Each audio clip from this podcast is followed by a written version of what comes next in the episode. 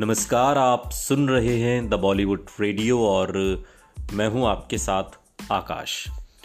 दोस्तों, आज किस्सा राजेश खन्ना और शर्मिला टैगोर की उस सुपर डुपर हिट फ़िल्म का है, जिसे शक्ति सामंत ने बनाया था। बात हो रही है आराधना की। आराधना, जिसकी शुरुआत होती है वर्तमान से, जब जज साहब हत्या की आरोपी वंदना, यानी कि शर्मिला टैगोर को आजीवन कारावास की सजा सुनाते हैं और फिर वहाँ से उसे जेल भेज दिया जाता है। जेल में वो अपनी खिड़की पर लगी सलाखों की ओर देखती है और उसे पुरानी बातें ताज़ा हो जाती हैं। फ़िल्म अब अतीत में जाती है और एयरफोर्स का पायलट अरुण वर्मा, यानी कि राजेश खन्ना, अपने दोस्त मदन वर्मा, यानी कि सुजीत कुमार की तबीयत की जाँच करवाने के लिए वंदना के पिता डॉक्टर गोपाल त्रिपाठी, यानी कि पहाड़ी सान्याल को लेने उनके घर पर आता है। जो गलती से वंदना उस पर बाल्टी का पानी फेंक देती है और वहीं से उनकी दोस्ती शुरू होती है। दोनों एक दूसरे के लिए इतने उत्सुक हैं कि किसी को बिना बताए मंदिर में शादी रचाते हैं और शादी संपन्न कर लेते हैं।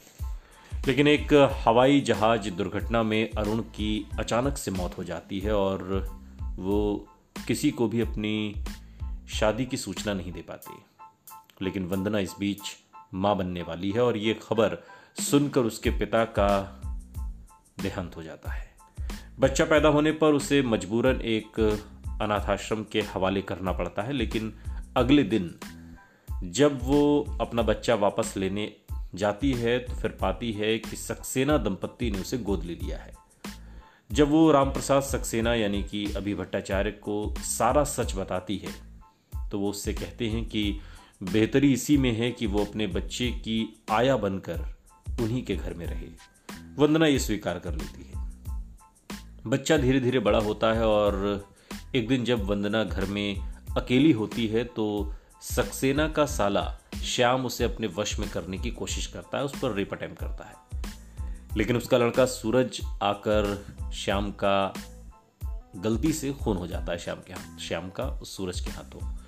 वंदना सूरज को वहाँ से जाने को कहती है और सारा इल्ज़ाम अपने सिर पर ले लेती है। फ़िल्म फिर वर्तमान में पहुँचती है।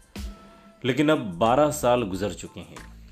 अच्छे चाल चलन की वजह से वंदना की दो साल पहले ही रिहाई हो जाती है। लेकिन उसके पास कहीं जाने का ठिकाना नहीं है, क्योंकि राम प्रसाद सक्सेना का भी देहांत हो चुका होता है और उसकी पत्नी और सूरज का पता उस जेल का जेलर, यानी कि मदनपुरी, नहीं लगा पाता। लेकिन जेलर अगले ही साल रिटायर हो रहा है और उसे अपनी बहन बनाकर वो उसे घर ले आता है।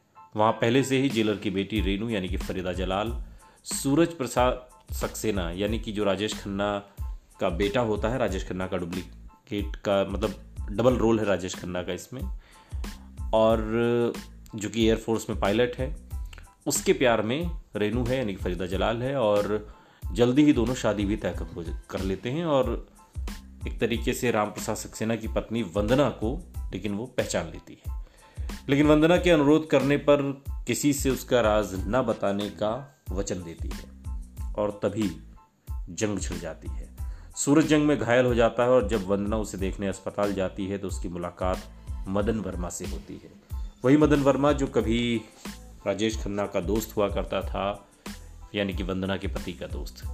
सूरज को वीरता पुरस्कार से सम्मानित किया जाना होता है और जब वो समारोह के लिए रेनू को ले जाने के लिए उसके घर जाता है तो रेनू उसके ऊपर पानी फेंक देती है। जब वंदना सूरज के कपड़ों में स्त्री कर उसको सुखाने जाती है तो सूरज को अचानक वंदना के कमरे में पड़ी किताब से पुरानी तस्वीरें मिलती हैं, जिसमें वंदना और अरुण के विवाह और वंदना और उसके बचपन की सूरज की तस्वीरें भी होती हैं। सूरज वंदना को भी अपने साथ समारोह में ले जाता है और वहाँ कहता है कि वो पदक वंदना के हाथ से ही पहनेगा। माँ बेटे दोनों आपस में मिल जाते हैं और इस तरीके से एक खूबसूरत एंड की तरफ़ ये फ़िल्म आगे कदम बढ़ा देती है। फ़िल्म में ज़ाहिर तौर पर शर्मिला टैगोर और राजेश खन्ना, सुजीत कुमार, फरीदा जलाल मेन रोल में लेकिन इसमें एक और बात है जो आपको तलाशनी है। फ़िल्म में सुभाष घई भी हैं। जो बाद में जाने माने फ़िल्म डायरेक्टर बने।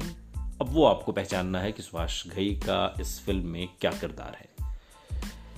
फ़िल्म के गीत बहुत शानदार हैं और रोचक तथ्य ये हैं कि बॉलीवुड की मशहूर एक्ट्रेस शर्मिला टैगोर उस समय एक बांग्ला फ़िल्म में काम कर रही थी और उनके पास इस फ़िल्म को देने के लिए समय नहीं था। इसलिए फ़िल्म में जो गाना है मेरे सपनों की रानी, ये गाना पहले राजेश खन्ना पर फिल्माया जाता है। बाद में शर्मिला टैगोर को जब फुर्सत मिलती है, तब इस गीत के बाकी जो सीन जो शर्मिला टैगोर के हिस्से में है ट्रेन से आते हुए, उसमें वो उनके ऊपर फिल्माया जाता है।